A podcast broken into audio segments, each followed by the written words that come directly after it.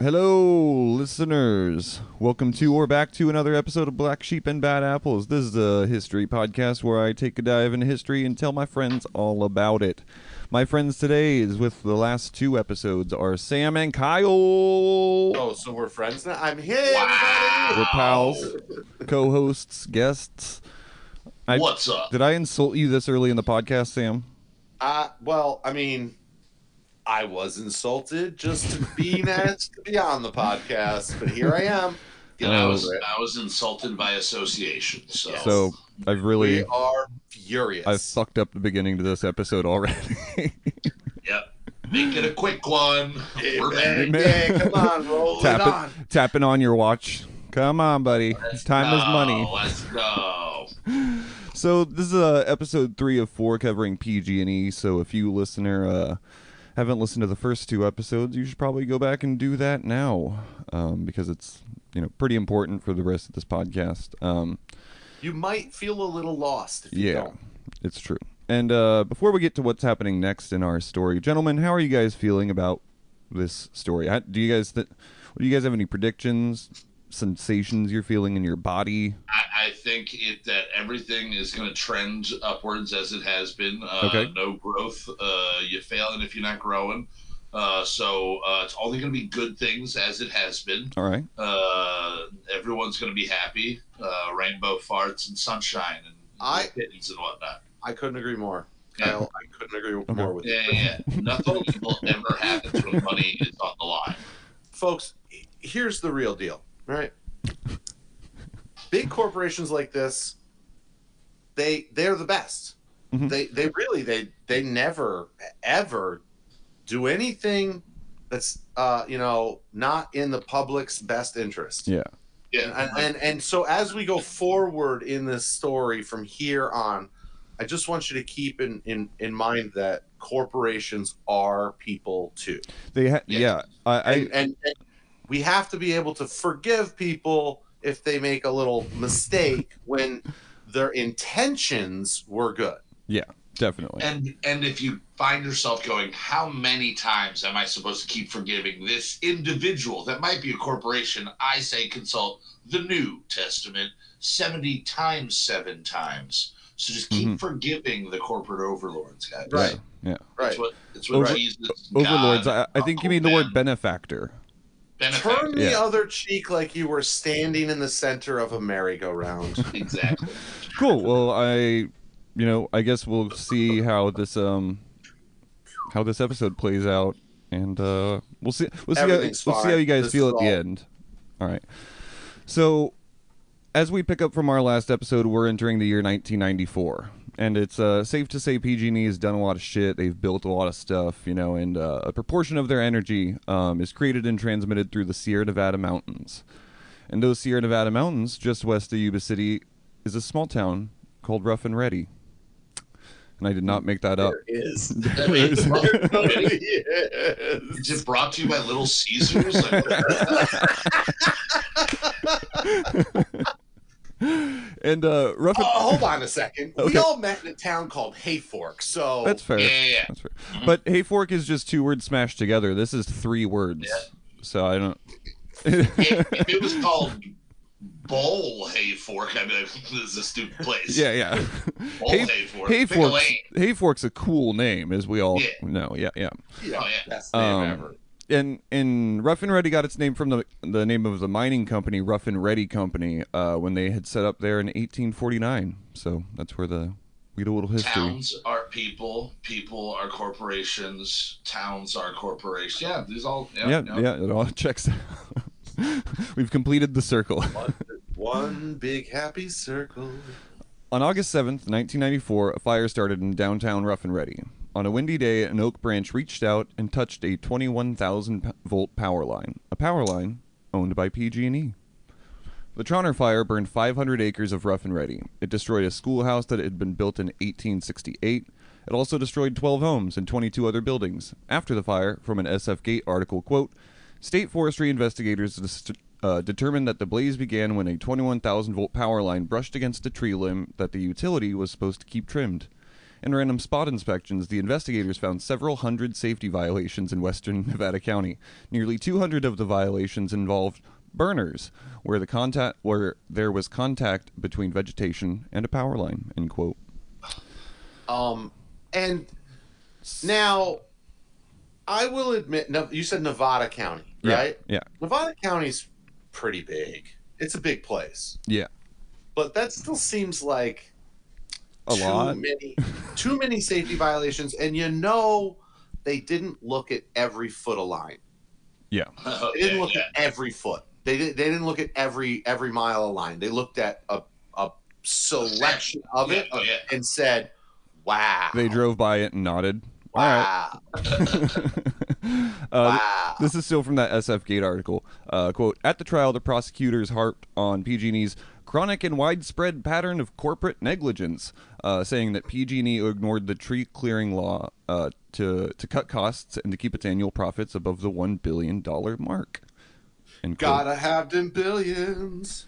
Yeah, so PG&E um, had been trying to save money as it looks better to shareholders any way it could, and so at some point between 1994, they had decided to cut spending on transmission line maintenance, and this would ju- be just the beginning of all these fires. In 1995, PG&E creates PG&E Corporation. So we've got a hero enters the story, guys. Um, Love it. We, Love when the hero enters in the third act. you know, good, Bum, bum, ba-da. good for them. They they deserve it.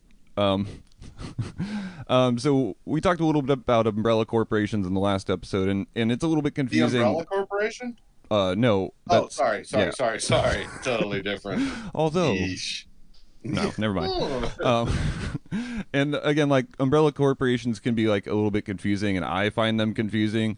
Um, but it's you know basically like just how a- the Ball Jar Company makes spy satellites? Yeah, pretty fucking confusing to me too. I'm unaware of Out that. of- Unaware. Out of jars? no, Oh, okay, good. That, just a big jar floating around up there. That's just like seems to be waiting for an yeah, accident. we just made giant jars and we shoot them up there. Big jaws that we put Satellites. astronaut astronauts in. no, I'm just The pic- astronauts are actually fireflies we caught in the jars. First bugs of space. and so yeah pg&e corporation you know as the umbrella is created and that also means that pg&e corp is legally distinct from pacific gas and electric company um, although pg&e Right. corporation uses pg&e company products you know to conduct all of its operations they are again legally distinct um, but they're very much the same organization so we're just going to be calling them anybody, anybody can do this. yeah Yeah. that's You what- can, you can, you can make a corporation, right? And Yeah. then like put your house is now owned by the corporation that you own. yeah right? So if somebody sues you because of something that happens at your the house that your corporation owns, they can't sue you. They can only sue the corporation. legal advice the from sam and if mitchell the corp- if the corporation has no assets beyond the the asset of the building, then that's it. That's all you can get from them. And you know, that's pretty cool America. so that's what that's what umbrella corporations are doing. yeah and uh, right they're they're they're layering up corporate protection around themselves for the things that they own so that they don't have to hold direct responsibility for all the fuck ups Yeah, you basically just explained basically explained the shell game. Uh, you know, and, and as you're mentioning, you know, uh, it's important to, to make sure that we understand that PG&E company is still a regulated thing, but PG&E corporation is an unregulated thing. Um, and so being incorporated now, PG&E saw something that they could do, which was um, sell off their infrastructure to other private companies. And I'm not talking about like bulldozer bulldozers and supplies and shit. Like they started selling off their energy producing stations as well. Why? Because now they can finally begin to make some fucking money. Real money. Oh yeah. So they start selling off shit because they're prepared for what's coming next. Um, also in 1996, or in 1996 rather, um, the same year that the Hinkley groundwater contamination case was settled for 333 million dollars, Calif- California did a really cool thing. They deregulated energy. It took it took a lot of out of state lobbying as well as a legal fight, but they were able to accomplish it. Effectively, PG PG&E was now able to buy energy uh, wherever it could, rather than from its own energy generating facilities. This allowed the free market to enter the market of supplying Californians with energy. So, Oh boy, the flat earthers like that one. yeah, Oh, sorry, libertarians. Libertarians. My bad. libertarians, Sorry. yeah, they're kind of one and the same. Uh, my so, God. deregulation. Fucking Fucking real talk. taking flack over here, the libertarians. Uh, so deregulation with all the uh, lobbyists involved had to benefit someone, right? Um, there are certain people who profit from it. Um, so, guys, who do you who do you think profited from this? The people. I believe wholeheartedly that there was equal profit sharing amongst all of their uh, their asset holders and then, then their, their their guys who are definitely their employees, not like three dudes. okay, interesting answer, Sam. Sandy you done crying or dying over there? Sam's red in the face, listeners. wow. I I just assume it's the it's the end end user consumer oh, The uh, end user consumer. that that benefits the most from this. Oh, I see. yeah. well, Interesting answers. Um, now we're gonna get to a guy I'm affectionately calling Angry Jim in just a few minutes. But before we get to him, let's read from a Texas-based energy provider's website, which describes how good deregulation was for everyone. This is from QuickElectricity.com. Quote. California was the first state in the country to introduce deregulated energy in 1996. The California Public Utilities Commission, CPUC, lifted caps on electrical uh, su- supply prices, allowing electricity prices to respond to, to free market supply and demand. Public utility providers were encouraged to sell their plants and supply chain to privately owned companies, which increased competition for retail uh, consumers and resulted in lower prices than before. The deregulation of energy in California has significantly helped deliver more reliable gas and electric- uh, electricity services back into California homes. Businesses can now operate without fear of losing revenue due to blackouts. As a result, businesses and residents have more providers' choices and competitive rates. End quote. So that's pretty cool. They're saying that like his the CPUC pulled the regulations back, PG&E can now, can now like respond more competitively, and competition naturally breeds innovation, and innovation, you know, is obviously going to provide cheap energy. You know, and since they're selling their plants, PG&E isn't technically producing energy, so parts of their organization don't fall under the CPUC's authority. So this is all this is all working out for everybody, right? Seems Sounds like, it's gonna. Yeah. sounds, sounds perfect. Sounds perfect. Well, let's uh, let's see what Angry Jim thinks. Um, because as I said, Angry Jim thinks that this is all bullshit. Though the article "PG&E Deregulation: A Colossal Failure by Colossal Imbeciles" was written in 2001 by Jim Angry Jim Angry Jim Shields and was republished in the Ukiah, the Ukiah Daily Journal in February of 2020. While the article itself reads like a, uh, a kind of a hybrid of early 2000s blog posts and a hard hitting George Carlin bit, it contains some pretty sweet gems and is just like a really great article overall. And the best thing uh, about it, I think, is that you can really kind of hear how pissed off Jim is. And we're going to read uh, from a section from that now to help us look at uh, 1996 deregulation. Um, now, the the selection that I've I've taken is a little bit longer, but uh, it's because I think Jim is really good at explaining things. Um, and so, listeners, if you'd like, you should go check out that article. Anyway, quote The entire state legislature, California's legislature, uh, voted unanimously to unleash economic havoc on an unsuspecting public. Those elected leaders, colossal imbeciles, each and every one, are responsible for the deregulation fiasco. And this is a little later in the article. Truly great leaders like Teddy Roosevelt, a grand old Republican, figured out a century ago that certain sectors of our economy must be monitored and regulated because of the typical forces of free market could not control the resulting anti competitive, monopolistic behavior inherent to such economic endeavors. Teddy used his big stick to bust the trusts, which is what folks called monopolies back then. He also brought the monopolies under the first public control. While Teddy was bringing the monopolists to heel back east, Californians in the early 1900s were rounding up Southern Pacific Railroad and the gas and electrical utilities, which owned state and local government, uh, local governments lock, stock, and barrel. An aroused citizenry brought the railroad and utility giants to their knees, primarily through the creation of public commissions with broad regulatory authority over these industries. I've said it before and I'll say it again. For almost a hundred years, California's utility policy was pretty straightforward. In return for allowing PG&E and Southern California Edison to continue to do business as legal monopolies, their rates and services would be subject to the control of the Public Utilities Commission. That was the basic trade-off. Theoretically, and most of the time in practice, the PUC set rates charged to the public on a standard of cost-based pricing. Whatever it costed uh, the utilities to actually produce energy was factored into the basic rate plus a reasonable margin for profits. End quote. So again, Jim's pretty. He's a little angry here, and I like it. We're gonna b- get back to Jim um, in our next episode. Um, but I, I also think the the contrast between these articles is really uh, lovely because like the Texas-based QuickElectricity.com uses positive words like allowed and helped and encouraged, whereas Jim uses words like imbecile, unleashed, and fucking fiasco. it's just such a like you could tell uh, who's got an interest in in deregulation at this point. And I I think it's pretty stark contrast. Yeah. Buzzwords, man. You got to use the right buzzwords. It It's- sells everything. Right. yeah, It's all about it's all about semantics. Yeah. It's all about rhetoric. it's pretty cool. Um, so you know the reason the Texas-based company is saying it's sweet as hell and Jim is saying it's stupid is because Texas made a shitload of money where uh, you know from deregulation while Californians got fucked, but we're you know getting a little ahead of ourselves.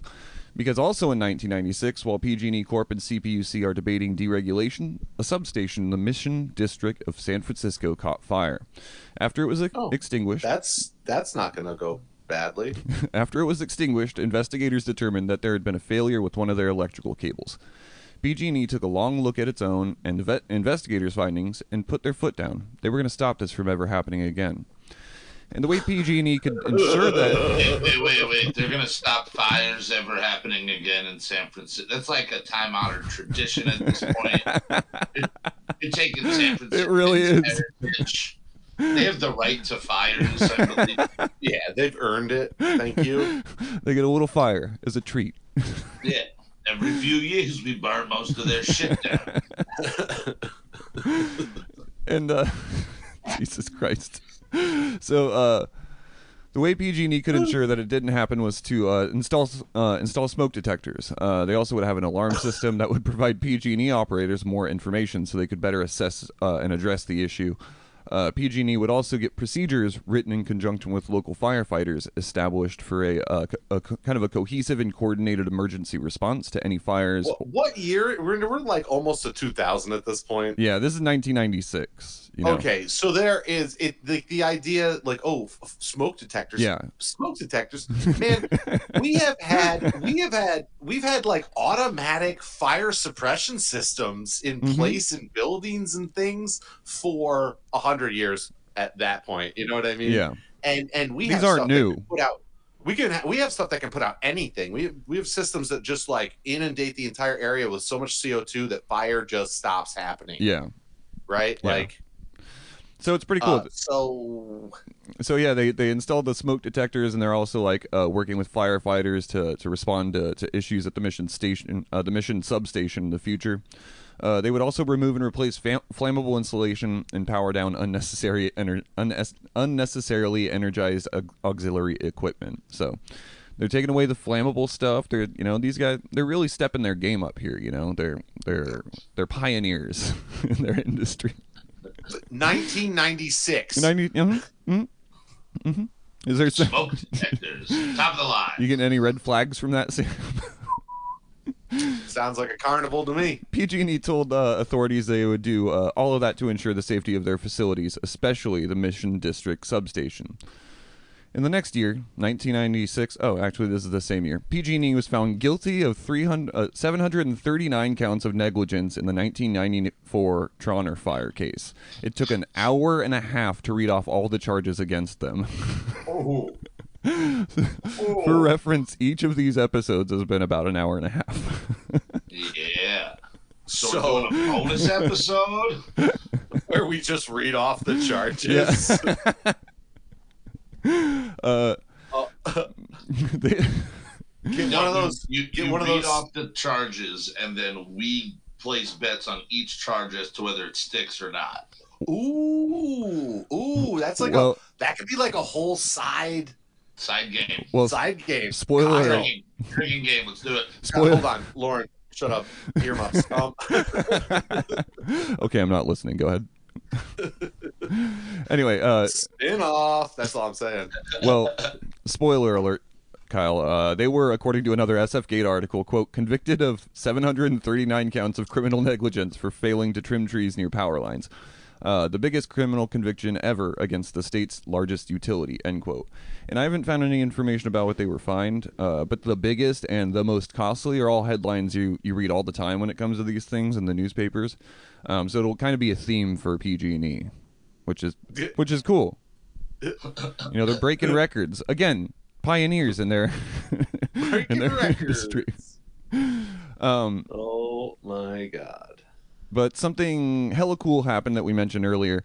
Uh, in 1996, CPUC and PG&E agreed to deregulate, and uh, and good for them. I'm I'm excited for them. Um, to do so, though, they needed to figure out how it would work. Like, how do you deregulate that which was previously regulated?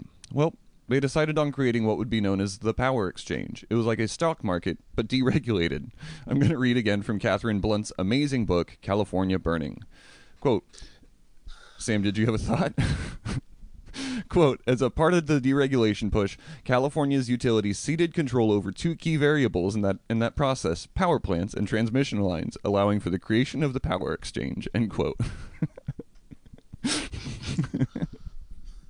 This could only go good. To reemphasize this, I'm going to read from a court filing that inevitably came after deregulation, and this is a this is a court filing against PG&E from the state of California v. PG&E. Quote: Prior to 1996, California's utilities were vertically integrated. They were allowed to generate, transmit, and distribute electricity to their customers. In September 1996, the California legislature enacted, enacted Assembly Bill 1890 in order to restructure the electric industry and bring com- uh, competition to California's electric generation market by requiring utilities to separate their electric generation operations from their electric power transmissions and distribution operations. AB 1890 required PG&E and other California utilities to divest their generation facilities except for their hydroelectric generation assets. End quote. so PG&E, in an effort to like deregulation, uh, to, to deregulate and make the market like allegedly more free and cheap, just sells over like two very vestigial parts of uh, generate, you know, generating electricity. On the up and up. Um Okay, so they they're like required to get rid of all their generation stations except for the hydroelectric. More or less, yeah. Uh, Okay. So that's cool. Okay. Um, now, Now it's not their problem. Yeah, but it's also everyone else's problem because energy isn't exactly like a simple thing. Um, you have to know when to produce energy and how much, and that kind of seems like simple and basic concepts. But you also have to channel this power through various predetermined energy transmission lines, which act like highways. And these transmission lines and highways have another thing in common, which is they can get bogged down with too much traffic if you're not like coordinating all this right.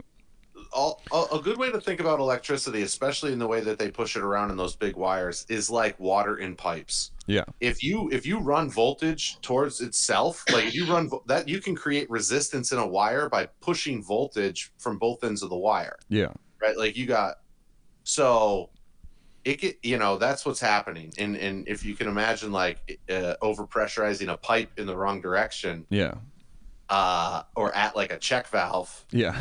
you you might just blow apart the whole thing, and those Yep. check valves are like the stations that caught on fire. Yeah. Yeah. Right. Sort of. And so Yeah. If only that had been water, that would not have been a fire. I mean, that's fair. so yeah, you know, as Sam you were saying, you have to know like how and when to send power, how much of it to send. You have to coordinate with other grid operators and to see if they have availability. And all this was previously done under PG&E's more or less watchful eye. Um, and so Right. And and also like PG&E workers on the ground and in the plants have like layers of reasoning, little methodologies. You know, you gotta you gotta smack the wrench on this thing in order for it to stop humming or whatever. You know that they have these little techniques for doing things a certain way, and all these are precise things that keep a steady flow of energy between consumers, power lines, and power plants. And all of these were again were just once overseen by PG&E, but deregulation, however, created a vast infrastructure, uh, or a, sorry, a vast fracture between energy provider, pr- uh, producer in PG&E, who's now just the middleman.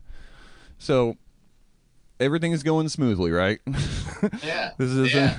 this isn't foreboding. yeah, I mean, it doesn't make any sense to have all of that stuff under one cohesive roof. No, no. Where where you you've got one you got one castle to go to with the pitchfork mob.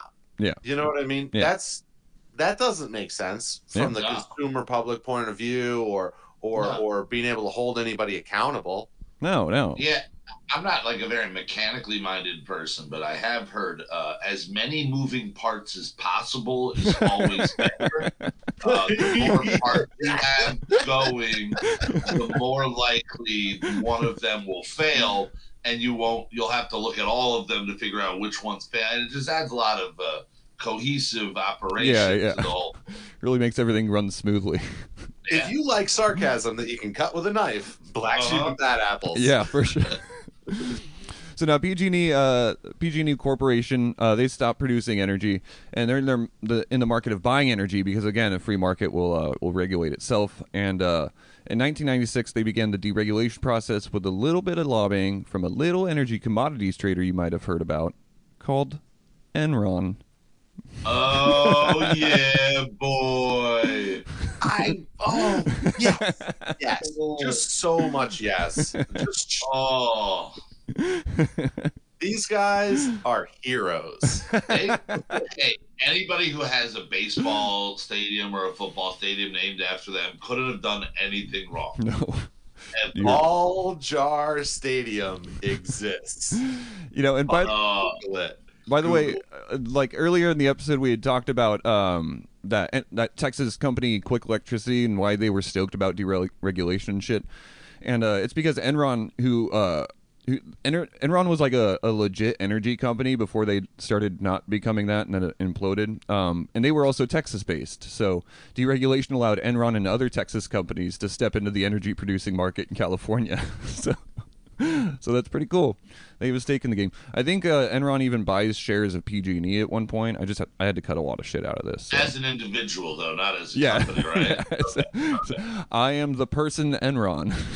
yeah. Oh my fucking god. Yeah, I'm all for individuals being able to do whatever they want. So this this is great. yeah. Anyway, it's not a simple thing to build like an energy stock exchange from the bottom up. Uh, you've got to, you know, have like a set of rules uh, so people don't abuse the system. But since it'll be deregulated, it also won't be monitored by watchdog groups like the CPUC. And since we all know the main characters involved in this are uh, in this new system are surely working in good faith, like even if some of them found a loophole, the open and deregulated market wouldn't work to actively exploit that, right? Like the the deregulated free market wouldn't take advantage of a money making trick, right? No. Yeah. They they would be like they would what they would do. Okay, here's what they would do is the moment they saw that that existed, hmm they would immediately immediately start notifying the people that that that would oversee or help them oversee this Okay. to ask them to create a rule or a law to close that loophole. There's a lot of regulations and deregulation. Yeah, yeah. Yeah. Exactly. Well, Yeah, and again, so well, you, again, you got to build it from the bottom up. So you know, you got to stitch together the. Uh, you, it's called darning your socks when you sew together your toes again. So Yeah. you got to darn the socks. did. your toes. The, so the, the socks, How like the toes on you sewed your toes together? You weird, weird friend of mine. Uh, hey, don't don't kink shame. Oh, anyway, I'm not kink, kink shaming. I'm kink pitying on that one. Pink sad. anyway, so of course these people aren't going to take advantage of these money making tricks. Um, so probably nothing to think about. And uh, oh, hey, let's uh, let's read this excerpt from uh, Burning California for absolutely no reason at all. Uh, quote, building an, electric- an electricity market is a daunting challenge. Unlike physical commodities such as oil and gas, electricity is subject to a special set of constraints. Most critically, supply and demand levels must be kept in constant equilibrium. If demand exceeds supply even by a small amount, wide swaths of the grid become vulnerable to failure because of the way the system is calibrated, which are basically blackouts. Uh, Mhm. maintaining rolling rolling blackouts. yeah, maintaining the balance is a challenge because electricity is generally consumed the moment it's produced. Storing it had, until recently, been difficult and expensive, so there's not a meaningful uh, surplus held in reserve for one to use during supply crunch uh, supply crunches. In transmission lines, the high voltage highways traversing long distances can handle only a certain amount of electricity.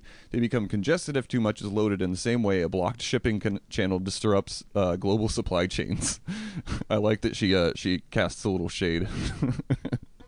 Uh, in order for the grid to function smoothly, power plants must produce exactly enough electricity to meet demand, and the electricity must travel unimpeded along transmission lines connecting those plants with cities and towns. Quote. So uh, end quote. And so, like, rather than being tightly monitored by, by PG&E and CPUC, grid operators, transmission line operators, and power generators all o- now operate independently of one another and would be kind of vaguely monitored by the power exchange. And uh, it- so they'd have to work together, you know, they'd have to work together to ensure California's got their energy needs me- met. So it's cool. It's, you know, a bunch of dudes getting together, seeing how they could do, you know, bring some good into the world. You know, the Now, I have a I have a question because I know in like in New York there is a government entity that that basically controls the distribution and production of the power at the power plants and where it's going and stuff like Okay. that. It, it, literally like the whole state is controlled from one command center like it was NASA. yeah. Um, is there not something like this in place in California, like to at least because that's that's that that that's that that command center's job is to keep blackouts from happening in this way. Yeah. Well, what's So, what's happening is Why P- doesn't why isn't that a thing? well, and see, here's the thing: PG&E is the essentially that that like control center that you're talking about, but they've got to tap into other uh, grid operations because th- those Right, are sold right, off now, right, and then those grid operations have to tap into whatever uh, power supplies that they have, and uh, all that has to happen in order for PG&E to successfully order um, energy and to pass it you know everybody has to be in a cohesive working as a cohesive unit now and so pg&e is just like the the i don't know the middleman if you will so like Mhm. th- they're kind of vestigial themselves when you really get into it because they're i mean the the only reason they're continuing to to produce anything is because they have held so much like actual physical assets. You know, they've held the transmission lines and the power grids and stuff like that, and so they've kind of positioned themselves to be at the middle of all this. Um, and uh, especially now here at deregulation, they're uh, kind of just exchanging, you know, the the hand exchanger kind of guys. So another cool thing that happened um, was in 1998, the public learned that PG&E, from an SF Gate article, quote, illegally pocketed 80 million dollars. And guys, I want you guys to That's guess. nothing. These guys make a billion dollars. That's like a simple mistake. Look, uh, uh, uh, That's a rounding error. or- yeah. You guys want to guess how they uh, how they were able to uh, to illegally pocket 80 million dollars? Charging people shit they weren't supposed to charge them for. Okay. Late fees. Late fees. yeah. Well, after a year-long investigation by CPUC, it, dis- it was discovered that PG&E's quote vegetation management budget had decreased by 25%, despite significant growth in the size of PG&E's dri- distribution uh, during the during 18, Oh. 1985 and, ni- in 1985 and 1990. The report said investigators also found that tree trimming expenditure was less than the CPUC had authorized the utility to obtain from ratepayers to spend for that purpose in every year except one in 1995. So the year after the Trauner fire, where a tree gets set on fire, PG&E's like, "Oh no, no, we're going to start spending money again on on tree maintenance because it's like it's scared them." and so yeah, they they did that really cool thing. Um, and still from that SF Gate article, quote, responding coolly to a report accusing it of underspending in, in its tree trimming budget by 80 million and diverting the money to profits, PG&E insisted Friday that its program is exemplary and that its past misdeeds can be explained. a PG&E spokesman at the time said, Although the utility's senior staff is still studying the report, we're confident that we'll be able to explain what's in it. When it's looked at closely, we'll see that there are explanations for what's happening here. End quote.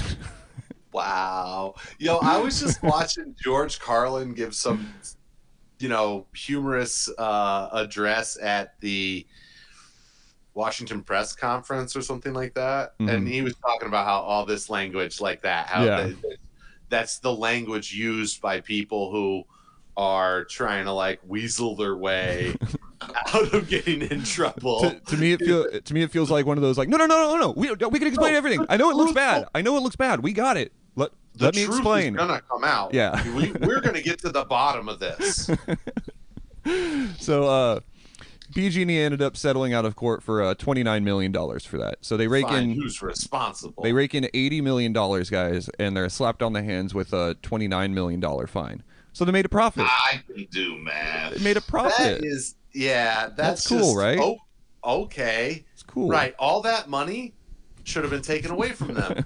I'm sorry, Dude, at you stole least, that. yeah. You stole that. Well, you and it- stole that. Is it supposed to be you take, punitive? you take that money. No, this is what you do. You take that money, then you go pay the companies they were supposed to pay to do the work they were supposed to pay them to do, so Yeah. the work is done. yeah, And Amen. you you take more money from them. yeah, because it's supposed to be punitive. take thirty more million dollars from them. and say if you do it again, we're To- taking to more. Facilitate to pay people to do all that shit that they should have done. Yeah. Fuck off.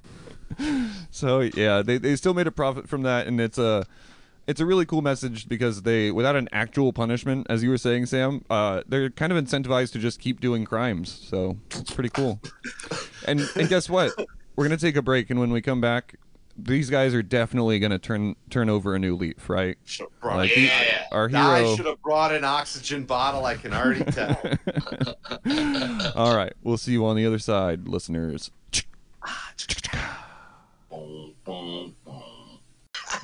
All right, and we're back. In 1998, Tim Belden was an Enron trader who was looking to expand Enron's holdings into California. Sam, your fucking suspicious face cracks me up. Uh, and with the emerging, like, oh wait, we're back. Okay, yeah, All right. and with the emerging deregulation, he found a way to do it. He discovered loopholes in the uh, deregulations that he was going to use to his advantage. Now, let's be clear. Tim Belden was doing the following intentionally. It wasn't like a I accidentally stumbled and fell and that's why my hand is in the cookie jar kind of a thing. Like he he's very much intentionally doing this, which you'll notice. Um, Tim Uber genius Belden noted if the uh, energy producers withheld their energy, the energy market, like the energy value, went up. Supply and demand, right? People need power, and if they don't have it, they're willing to pay more to get it. The old Yeah. De Beers technique. Yeah, so this story's already starting off terribly. well, I mean, to be fair, De, De Beers is a pretty good corporation. They've never done Yeah, anything sure. wrong. We won't even my f- get into that. honestly, Sam, they're my favorite corporation, De Beers, and I've always said that. A diamond is forever. So So, is so, is diamond blood diamonds. yeah. Uh, so grid operators who essentially ran energy highways throughout the region, uh, they would sometimes be like paid to create energy congestion on their lines, um, and it's a simple concept really: make a problem and then offer to sell the solution to the problem. Uh, and it was another way of leveraging utility, uh, leveraging a utility that the public relies on in order to make money. Here's Katherine Blunt in her excellent book California Burning. Quote. One of Belden's earliest experiments occurred in May 1990, uh, rather 1999, when he bid to sell 2,900 megawatts of electricity to the Power Exchange and scheduled it to move along the transmission line connecting Nevada and Southern California. It was a huge amount of power, enough to supply a mid-sized city, and there was no way to transport along Belden's chosen line, which could only carry 15 megawatts. The trick created scarcity because the power couldn't reach California as planned, forcing the grid operators to buy replacement power at exorbitant prices and ultimately pay Enron to relieve the congestion that it had deliberately created. End quote. Wow, is that rack? Is that a racket? Uh, yeah, there's some badminton. Teetering on it. I think it's called the shuttlecock, Sam. It's called the shut- Oh. shuttlecock. Shuttle Yeah. Cock. Cop. You know, so it's just a bunch of private equity firms sticking their little money straws into the pockets of consumers, and you know, with that, the uh, California energy crisis was off to the races, which uh, is kind of surprising because this is all like all, all this is going really smoothly so far. Um, so with all this like stock market esque over complicating things to steal from people bullshit was while all this was going on, real people were being harmed in real ways because PG&E's irresponsibility. All of this money is now being generated, right? And the idea behind deregulation is why doesn't everybody get a slice of this sweet cash cake? So one would think, with all that new cash from California, you know, from Californians, uh, they'd want to do a little tree cleaning. Um, except they don't do that ever. They don't once prioritize that ever once. So, no. no. So on October 16th, 1999, wind had pushed a long ponderosa tree over. This normally would not be anything newsworthy, but it fell onto PG&E distribution lines. The electricity caught the tree on fire, which then began to spread, and 11 days later, the Pendola fire had finally been extinguished, but not before it had burned a total of 11,750 acres.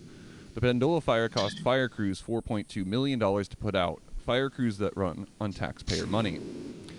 The next year, Julia Roberts stars in the 2000 hit movie Erin Brockovich. Uh, I should have watched this movie in preparation for the podcast. Uh, oh, you've never I- seen it? no, I think I watched it once when I was a little kid, but I don't remember it very well. Yeah, it's uh it's kind of a it's not a remote dropper. Like if it's on, you don't just go, oh, I gotta finish this movie. Yeah. It's a you should watch it. It's a really good Yeah. movie. Okay. Um, I don't know how it holds up age wise, like like and all that. It's been a minute since I since I saw it, but Yeah. yeah, Um, but yeah, so that movie comes out, and it's a dramatized version of the real life events that led up to uh, suing PG&E for 330 million dollars over the Hinkley groundwater disaster. So PG&E's famous. Congratulations, boys. They've earned it. In June of 2000, for some weird reason, California experienced a series of what were called rolling blackouts. Um, there were many factors, but one of them was the fact that a shitload of people lived in California and the population was constantly growing. Another factor was dry, rainy season, which meant hydroelectric wasn't producing very well. Another was that many, many people were using air conditioning. Um, and another was that like nobody, and by that I mean like you know power and energy companies like PG&E had thought to build more power plants. By late 1999 through 2000 and into 2001, power had become expensive again for some weird reason. It was so expensive that PG&E was now being forced to fulfill energy demands by taking on debt, and it was quickly beginning to sink. To phrase it differently, PG&E couldn't afford to buy such expensive power, but since it had to legally, it was beginning to purchase energy with its debt. And and to be clear, all of this was because de- deregulation meant that private corporations could now just charge whatever the fuck they want um, by being fucking dicks about it, and uh, it, that that's kind of how this next line from PG&E, uh, uh, sorry, from California Burning indicates. Uh, quote.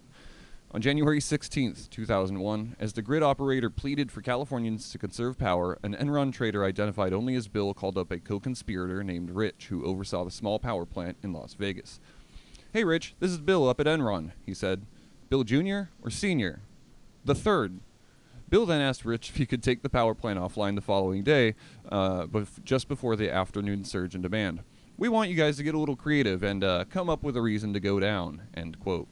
And under the guise of a, a maintenance inspection, Rich shut down the plant the next day during the time that the grid operators were begging for people to use less energy.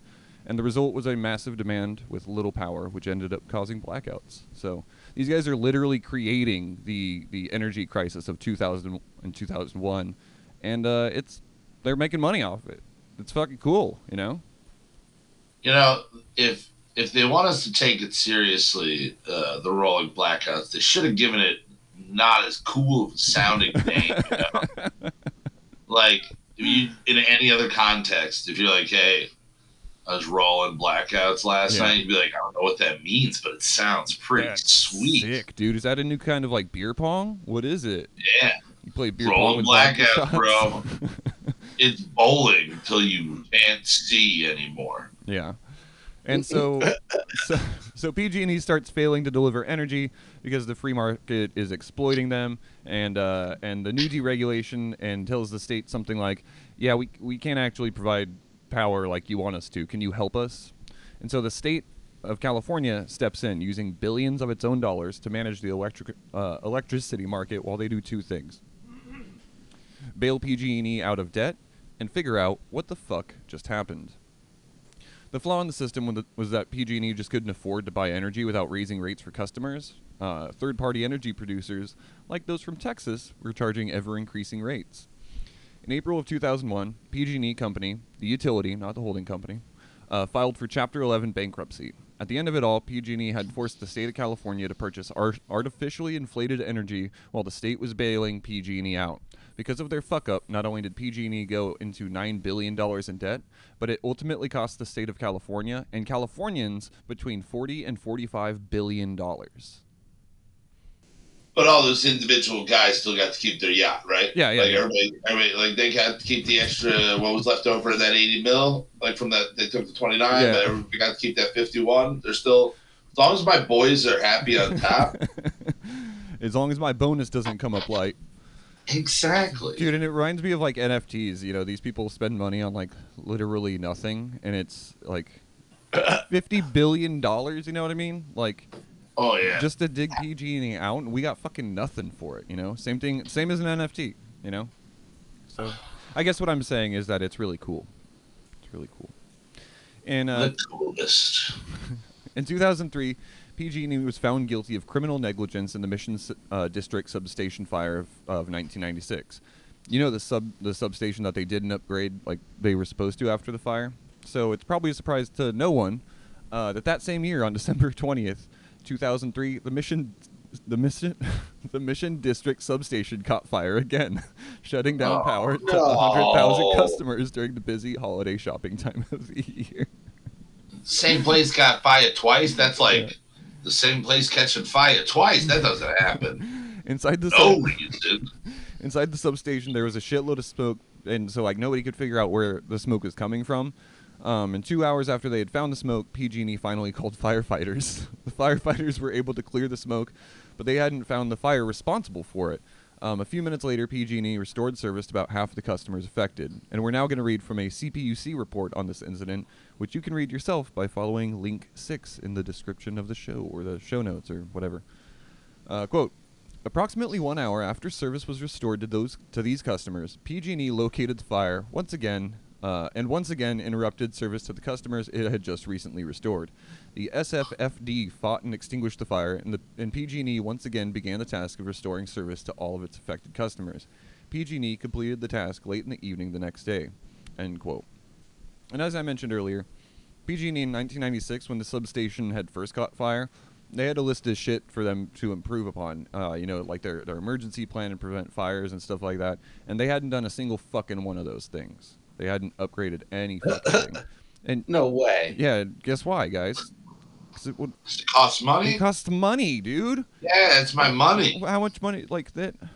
Don't be a peasant. Substation, Mission District Yeah. substation. We don't spend the money, we hoard the money. PG&E Corporation is looking down at them while they're shaking a little can with uh, with like a Yeah, couple of dimes in it. Give us mit, give us money to upgrade. And they're like, get your own money. It's cool. Figure it out, dorks.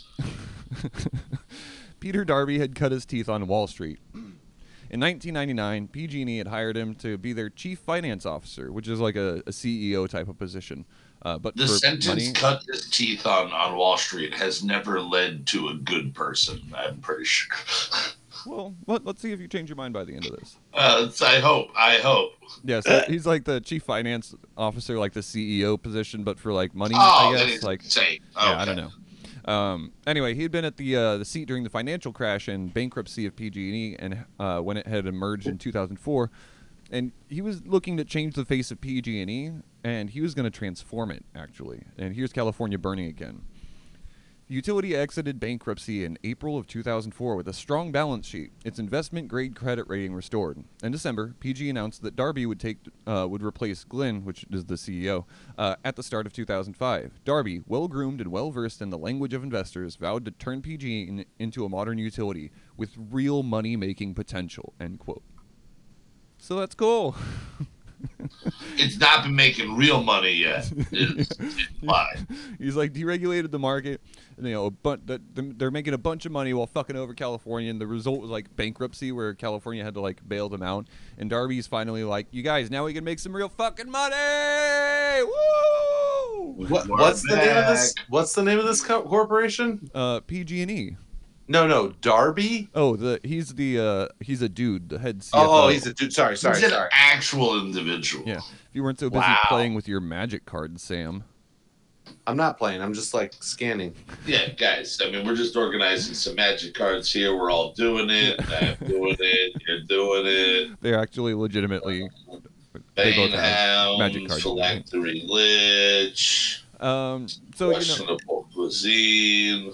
They can make money now again. So that's that's cool. And by cool, I mean fucking infuriating. Um, in July of 2004, the Sims fire started in the Six Rivers National uh, in Six Rivers National Forest in Trinity County, California, burning uh, 4,000 acres over just six days.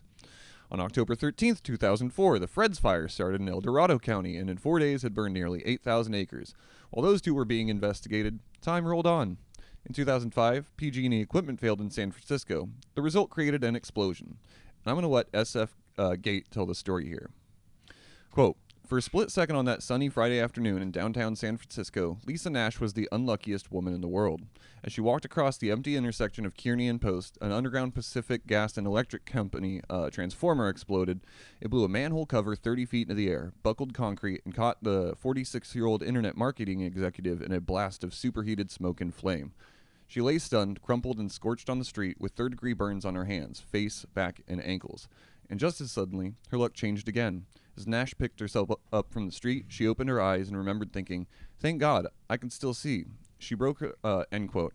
And she uh, ended up breaking her arm and suffering burns on more than 40% of her body. It was found to be a PG&E E equipment failure. Jesus Christ. I don't know why I live in the country. Sam, at first it was really awkward that you were laughing. I was like, "Oh no, did you think that whole thing was?" It is. What it's one of those things where it's like Human suffering makes me laugh.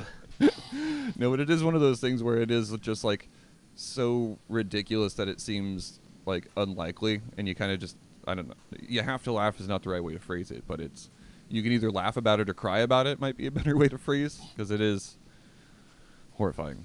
Um, during that same year, 2005, PG&E had hired a consulting firm called Accenture to help its transformation process because you know Peter Darbee's like, we're transforming the face of the business. Everything's going to be different now.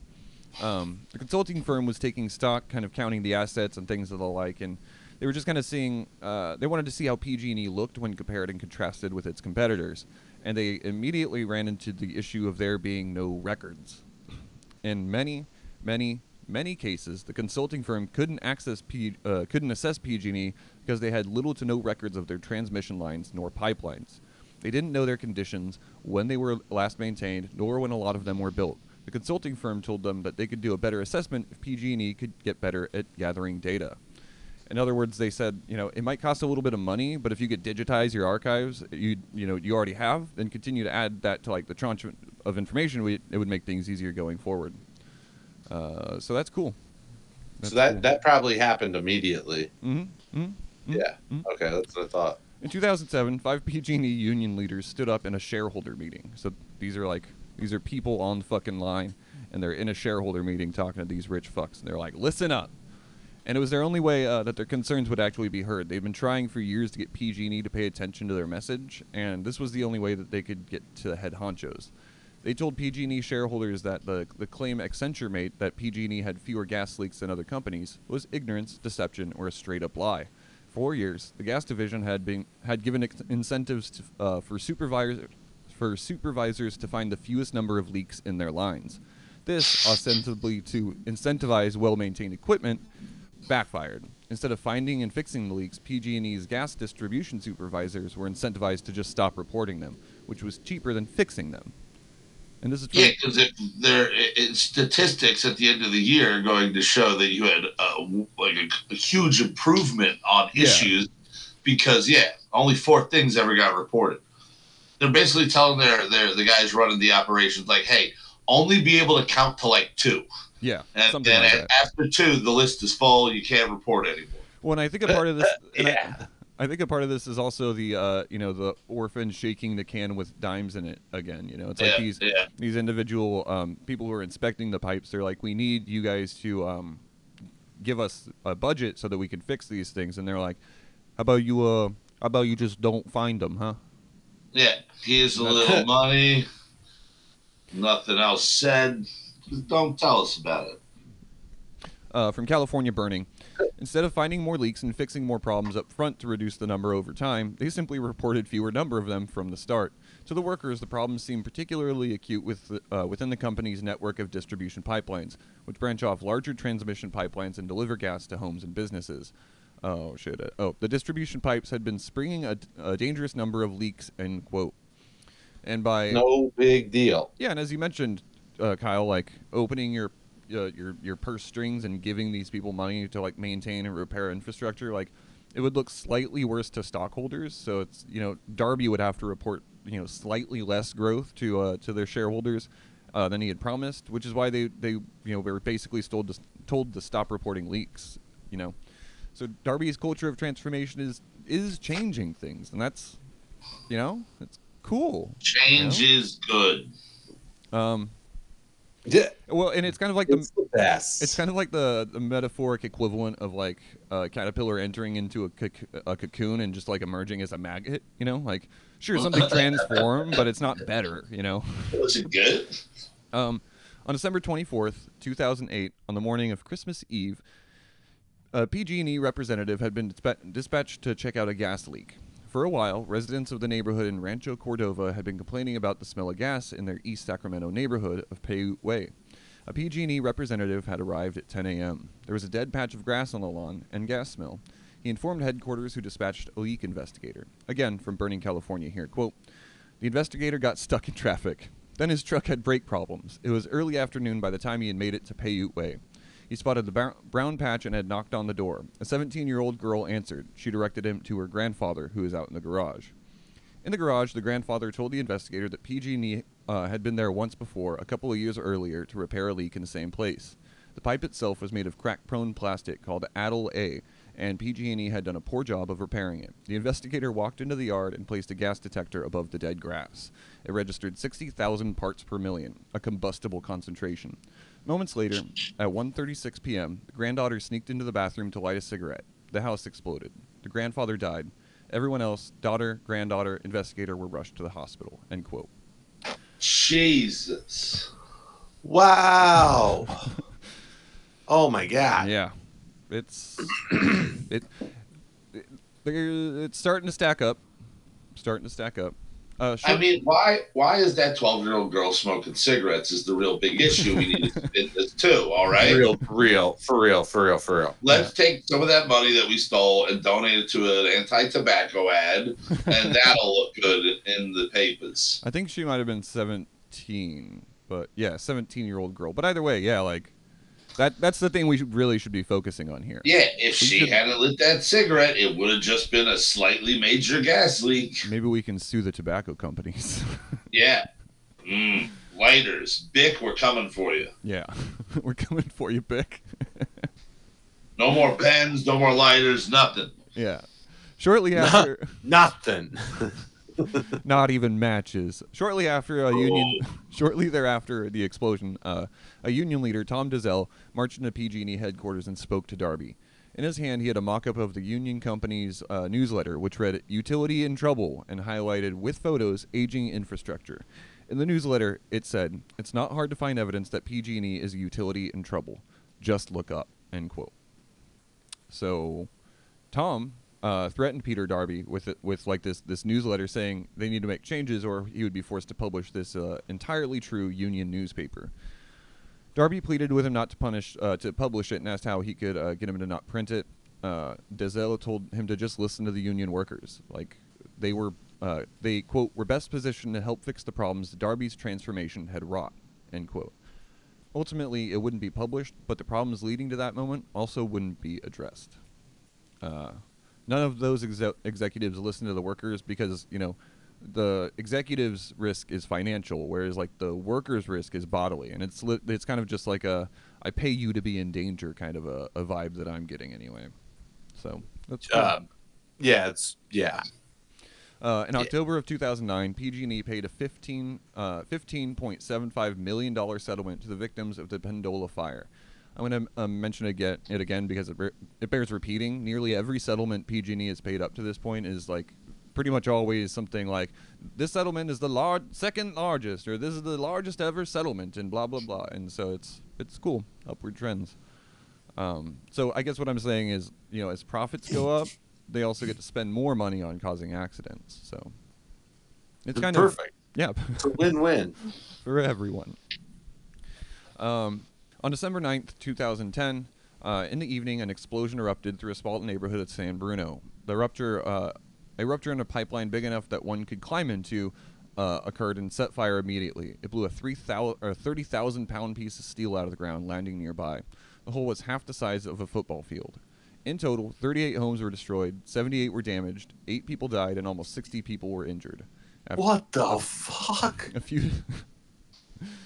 yeah, it's pretty crazy. A few days later, rather than show up himself, Peter Darbee sent a new executive, Geisha Williams, to spend to speak with the incredibly angry crowd that had formed in uh, St. Robert's Catholic Church. Uh, she do, she was set up to answer questions from the neighborhood, and rightly so. People were furious. People were asking about whether uh, other gas where other gas lines were, so that they could keep an eye out for them. And Williams responded that she couldn't tell them because they were uh, couldn't tell them where they were, citing security concerns because this is like post 9/11 and shit. Right. So later, investigators would find would find out that this particular pipe that had led to the San Bruno explosion had been poorly welded, and the pipe had also been laid in 1956. A CPUC guy sent a letter to PG&E's head of regulatory relations asking if he could guarantee public safety, to which the PG&E dude responded, quote, God knows what is underground. That said, they, PG&E, are working feverishly to come up with answers, end quote. Oh, solid line, man. Yeah, really nailed it. Um, we're gonna take a little bit of a breaky poo, and when we get back, we're gonna we're gonna Really? see, yeah, we're gonna see what Okay. PG&E's up to. So Those guys. Those- Those. those Those rascals. rascals. Those scallywags. Just no good. and break. Boom, boom, boom. During the National Transportation Safety Board investigation, they discovered that not only did PG&E not know who manufactured the pipe, but that it was likely more uh, it was likely that more of that pipe was used. What's worse, in order to find out uh, in order to find out this information, the NTSB had uh, that they had to sift through files of paper. PG&E had not bothered to digitize a lot of its information. What's still worse uh, was the fact that much of PG&E's paperwork was stored in a ton of different filing boxes throughout many different offices in Northern California. in order to Oh, get perfect. Pieces, moving parts. man, what year is this? This is fucking. This is 2010. it's not like the 90s anymore, like Michael Crichton style, you know. um, so in order to get them all in one place, PG&E purchased a quarter million square foot arena south of San Francisco, and from California burning, quote, forklifts delivered hundreds of pallets stacked with 10,000 tens of thousands of boxes, end quote. And so they're loading just tens of thousands of pallets of boxes into this fucking arena. What the fuck? What- Smart. Yeah, smart. Pretty cool. Well, now they, they got them all in one place, you know? Now it's conveniently Yeah. located. So that's cool. And not anywhere near where things burn down all the time. Good. that part just cracks me up for some reason. Because, again, it makes me think of just like Michael Crichton books, like uh, uh, Jurassic Park, when, like, you know, computers were the newfangled thing that were happening, but it's, uh, Oh, yeah. uh, you know, utility. anyway, while they were while they were pouring through their papers, PG&E, uh, PG&E allowed Peter Darbee to resign, giving him a $34.8 million retirement package in 2011. Jesus, fuck. Go on, get out of here, you scamp. Anthony F. Earley Jr. would replace Darbee uh, that September with a clear mission of getting back Yeah, to basics. Yeah, yeah. That's a great Say- name. Say that name again. Is it Anthony F. Earley Jr.? it's Anthony F. Earley Jr. Yeah. Lord have mercy. yeah. What does so- the F stand for that it's so important that it's in there, but not important enough to get its whole word? Trust me, it's very important for some reason we're not going to get into. His middle name is Finance. Actually, a veteran leader of a U.S. nuclear submarine, Earley had overseen a crew of dudes, but was a different kind of leader than one would think. Earley had a had a philosophy of being a servant leader. He, Earley, didn't know the ins and outs of how to operate a nuclear sub, let alone specific parts of the sub, yet his crew did. Earley's servant leader philosophy showed him that uh, his job was to be the conductor of the orchestra, allowing each of its very pieces to exercise their expertise in their fields. His job, in simple language, was to remove obstacles that impeded their ability to exercise their expertise. He started by investing 400 million into pipeline maintenance and repairs. So this guy seems pretty cool. Like Mr. Earley Jr. comes into the Yeah. PG&E hot seat and he's like, "What's going on? How can we fucking let's get this shit going?" And for once, and for once, nobody's like, "Let's make some money!" Like he's not, he's not, he's not a, a person screaming that, which is like, I don't know, better. Better. Yeah. um, Nick Stavropoulos, uh, Stavropoulos, God, I hope I don't have to say that more. Uh, had been brought, had been brought in. So Earley junior uh, hires Nick Stavropoulos, uh, Stav, Stavropoulos. Can't- Anyway, You can't make this shit up, people. and had been uh, so he had been brought in to examine the entirety of PG&E's gas lines. He w- had worked for Keyspan Corporation, overseeing enormous and complicated pipeline networks on the East Coast. Keyspan was another energy producer with its own blowing up people's homes problems. Um, but he had taken the brunt of public negativity when he took personal responsibility for a home blowing up on the East Coast, and that earned him some respect. Hired by PG&E in 2011, Stavropoulos, St- Nick was coming in with a Nick was coming in with a don't give me any bullshit attitude to pipeline maintenance. With the $400 million influx over two years, uh, he sent crews out to begin inspection of several hundreds of miles of pipeline. So we finally get some progress. You know, things aren't so fucking goddamn dreary and uh, a little bit. And this is only like 15 years or so after the deregulation, right? Like it, it happened pretty yeah, quick. yeah, pretty quick for the system. Decade and a half. Yeah. In, in relative terms to all of human existence, it was a blink of an eye. yeah. I love your your optimistic. You should be. You should Yeah. get in PR. You should get in Everything- PR. I, I, I could use my ability to spin for evil, and sometimes I do. But I don't know if I'm going to do it that way. PG&E would pay you a lot. Anyway, in October of 2011, PG&E was testing a pipeline when they heard a blast. The pipeline burst in the center of an alfalfa field near Bakersfield, California. However, this was a successful explosion. Though it left a crater in the field, the pipe had been pumping water through it as a test. Fuck. Nick had found three failures that year while testing 160 miles of pipeline. Later, they would purchase and use uh, pigs, which were um, they were pipeline inspection devices that uh, had already been standard throughout much of the industry. Um, prior to Nick's um, arrival, PG&E. Why did I use his last name so fucking much? Jesus. Prior to Nick's arrival, PG&E uh, was testing a pipeline. Uh, no, I just read that. Uh, prior to Nick, PG&E had spent much more uh, maintaining its electrical system than its gas systems, and after you know, all, after he had arrived, all of that had changed immensely. Their gas systems were gradually improving due to the company's ability to focus for a fucking second on the thing that literally runs its goddamn business. Well, half of it, uh, because it didn't spend as much attention on its electrical grid. From California burning, uh, Nick suggested to colleagues in the electric division that they invite the consulting firm he'd use to have a look. The response, not necessary, end quote. So the electricity side of things is like, we're good, man. We got we got this fucking on lock. Trust us. It's handled. Don't worry. Yeah, and as we'll see through the rest of this episode, they really they really proved that to everyone. Uh, also in 2011, Just a just really capable. yeah, competent. My fucking god, competence. My- exactly. We're seeing some goddamn competence and some accountability. Also in 2011, the CPUC had finally ordered Southern California utilities to begin planning to address wildfire risks.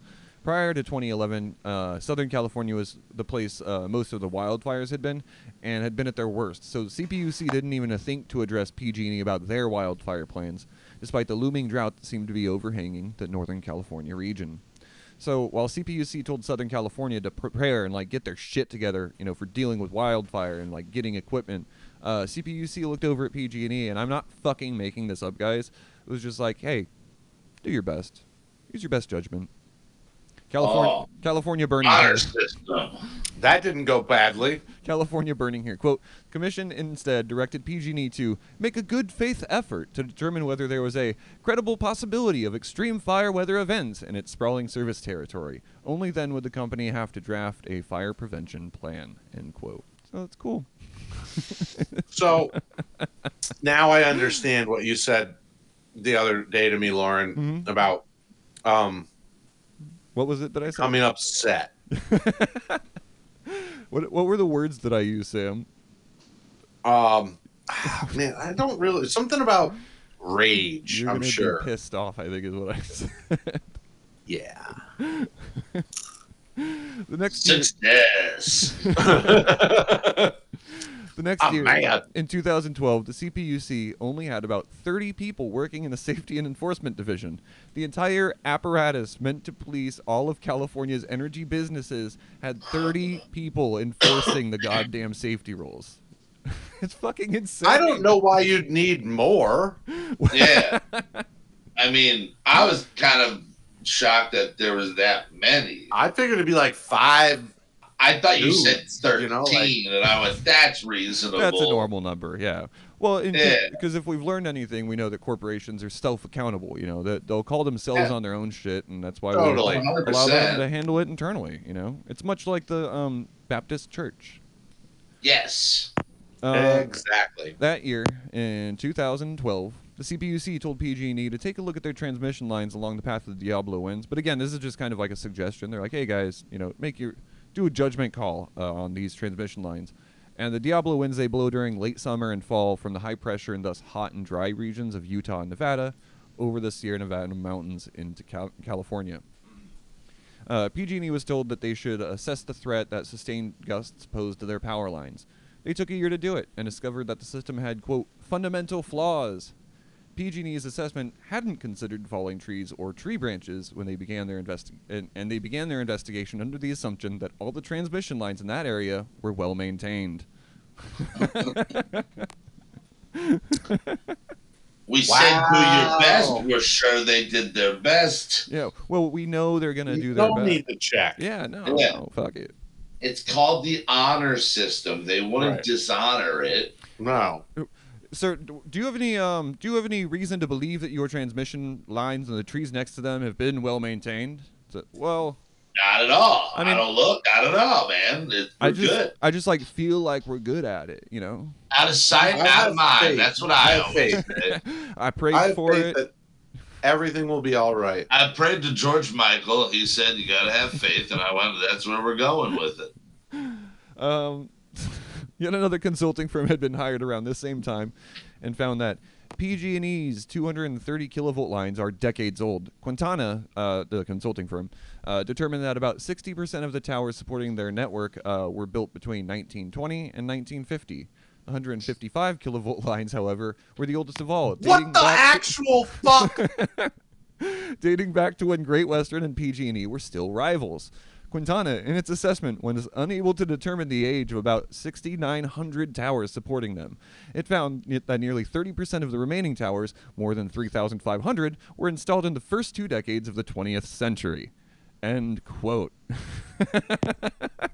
Negligence is so cool. I like it when it becomes criminal. That, Yeah. yeah, we had to cut it out. But But puts the well-being of others unknowingly at risk. yeah, we did- Just we, I had to cut it out, but there's like a little story of like um, the one of the reasons they found out that one of their towers was so old was because uh, some area was considering making it a historical national monument because the energy tower was so old. Like, like, this is like the first one they ever made. It's right there still. Guys, get this. It works. oh man. Go inside, turn on the light. That's that thing. Also, also in 2012, PG&E and two subcontractors, Davey Tree Expert Co. and Western Environmental Consultants, settled uh, the federal lawsuits for the 2004, uh, 2004 Sims and Fred's fires, ultimately paying only, according to ABC 10, quote, 6.1 million of the 29.5 million dollar settlement, end quote. That same year, on September 5th, 2012, it was revealed that between 1997, when PG&E had become deregulated, and 2010, PG&E had, from California burning, quote, spent $39 million less than it told regulators it would spend on pipeline operations and maintenance. So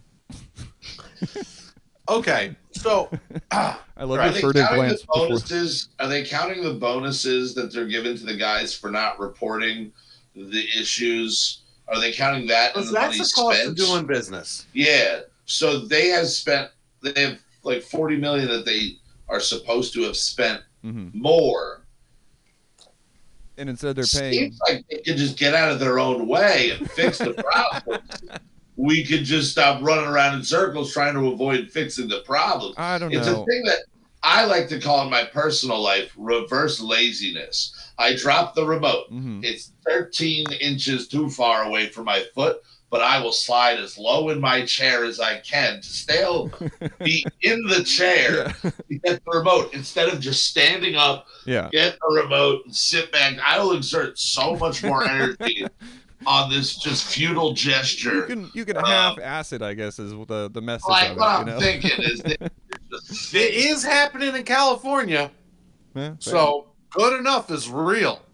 yeah. it's interesting. and getting done in like you know la time you know like that's definitely it's the i'll meet you at noon see you at four o'clock um Yeah. like everybody, everything's four hours behind so like when it comes to business that's like dog years style math so it's been like i don't know 15 minutes to them yeah.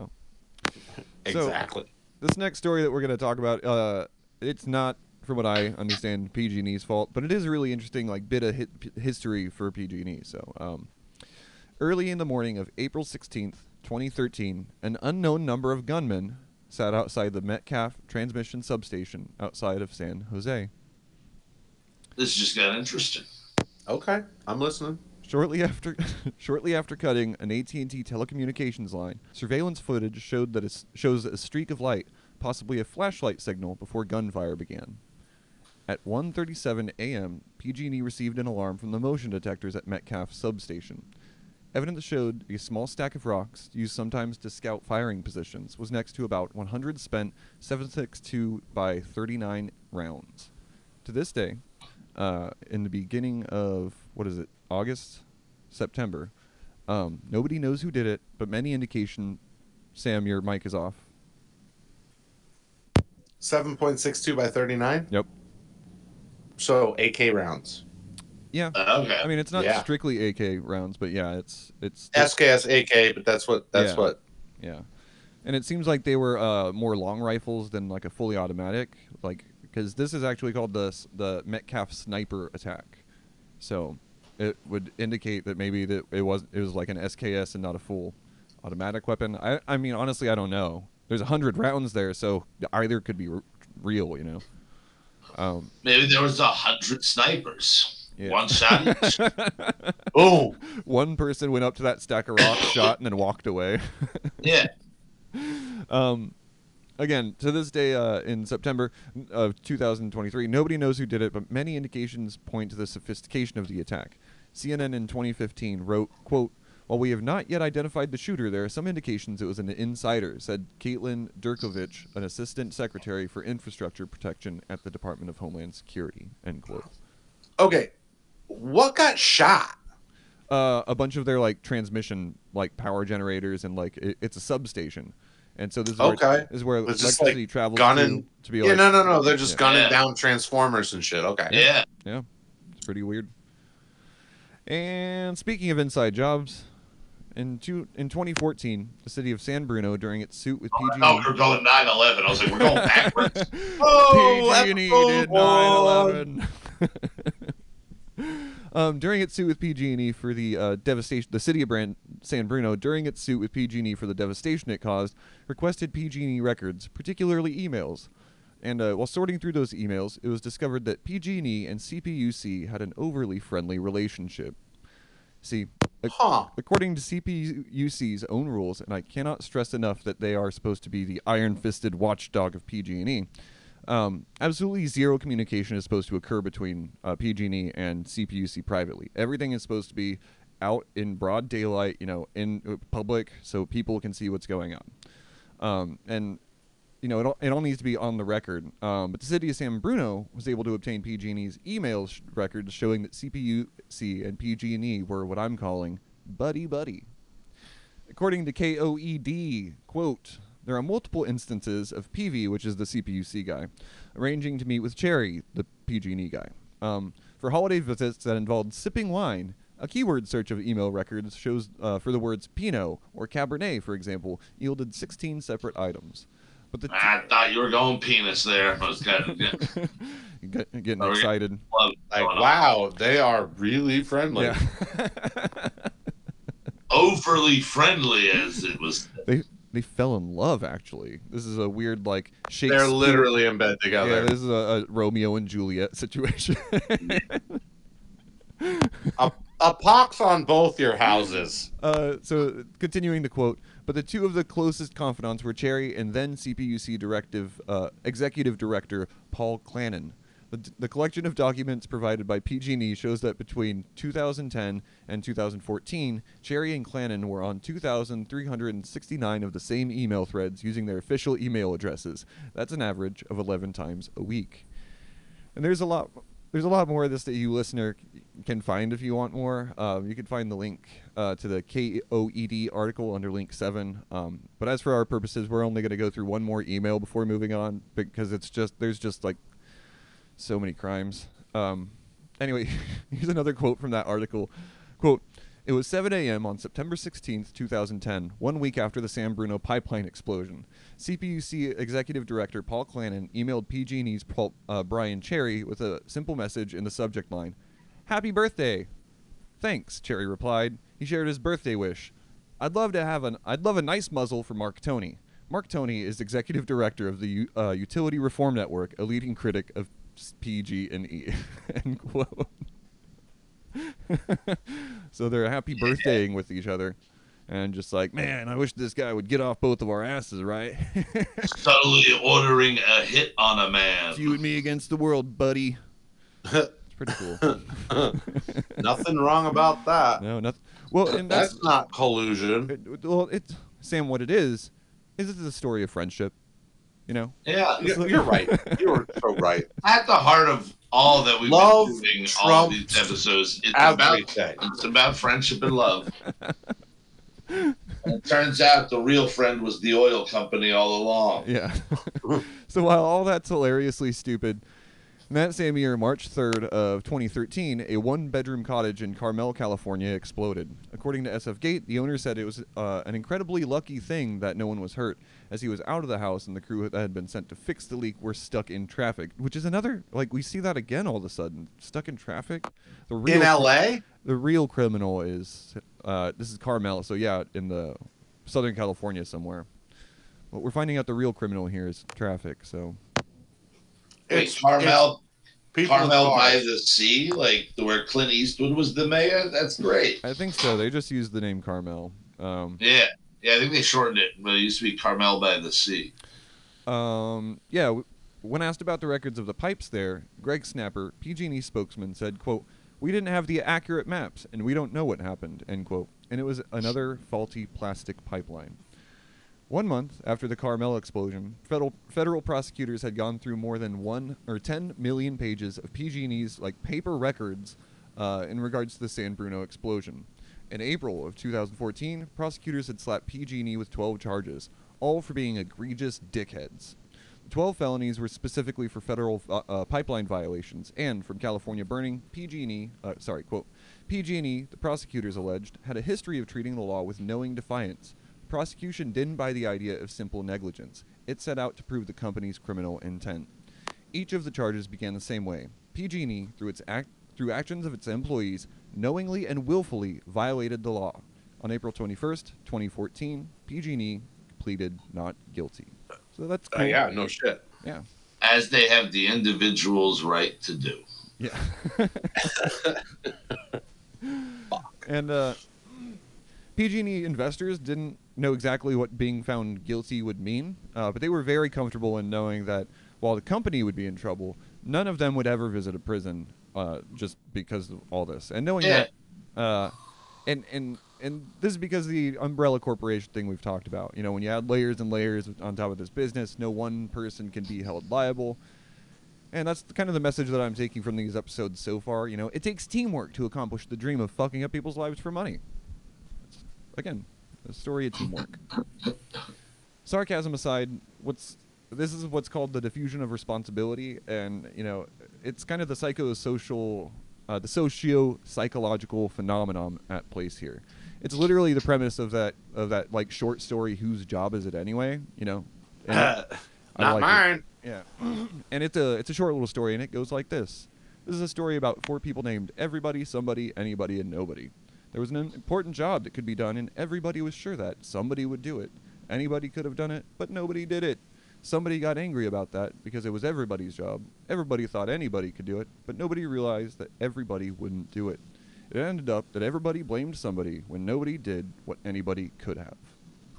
So that's kind of what we're seeing here. We're seeing a lot of this like passing the buck, and everybody's like, "Won't somebody do something?" And uh, and those people are kind of just more performatively screaming about it. Well, we're gonna send it to committee and get to the bottom of this. We're searching for answers. We've got 47 different committees going on. Trust us. the We're- responsible parties will be held accountable. I love your the listeners couldn't see it, but you did the holding a pen. The thing, uh, Obama, yeah, the the Obama, Obama, hand. Yeah. Yeah. Um, and so again, PG&E's basic position is just like, look, man, we're trying. We can't be everywhere at all at once, you know. So it's cool. In July of the same year, 2014, prosecutors leveled another charge against PG&E for willfully obstructing the National Transportation Safety Board's investigation into San Bruno, which brought their charges up to quote one count of obstruction and 27 counts of violating pipeline laws. During this trial, existential quotes would be. Fuck, man. Jesus goddamn Christ. During the trial, existential questions would be raised about the very nature of suing PG&E. Should PG&E be charged as a company? If one person within the company caused this, should they be sued? Was it the managers, executives? If the blame lies solely on one person, which person?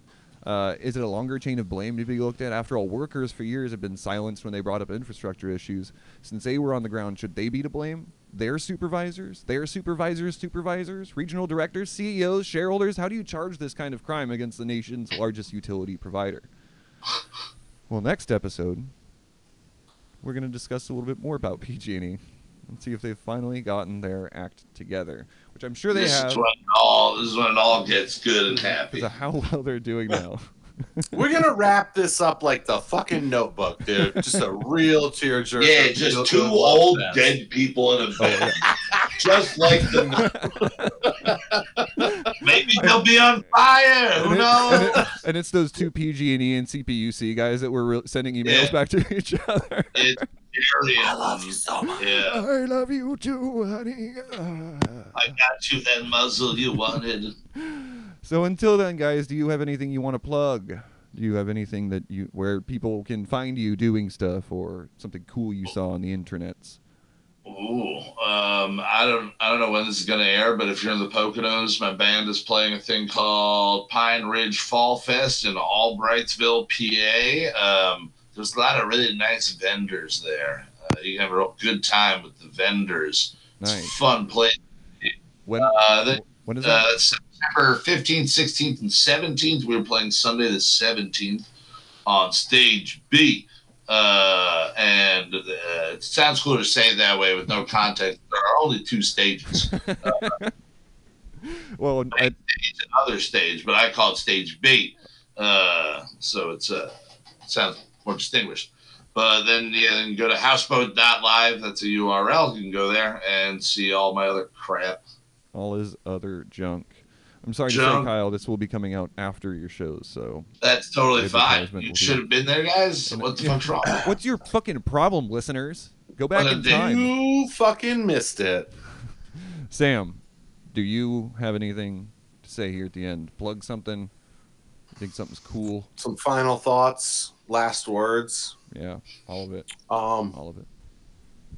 you know, after careful consideration, Mhm. I don't. Save it. Save it. All right, well, cool. You can find us listeners, Black Sheep and Bad Apples, on Facebook. You can also find us on Patreon.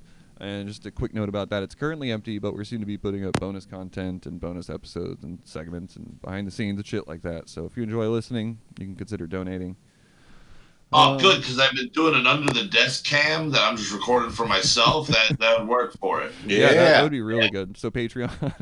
Yeah, we're gonna- You can find. We're gonna. Kyle- I'm gonna do an OnlyFans touching uh. Yeah, Kyle's while crotch this cam. is going on it next Kyle's week. crotch so. cam. It's good. Anyway, Ooh. Kyle, Sam, thank you guys for being here again. Thank you, listeners, for listening, and we will see you on our next episode, the finale of the PG&E series. Ah, chicka chikaka. ah, chicka chicka. Boom, boom, boom. Chicka chicka.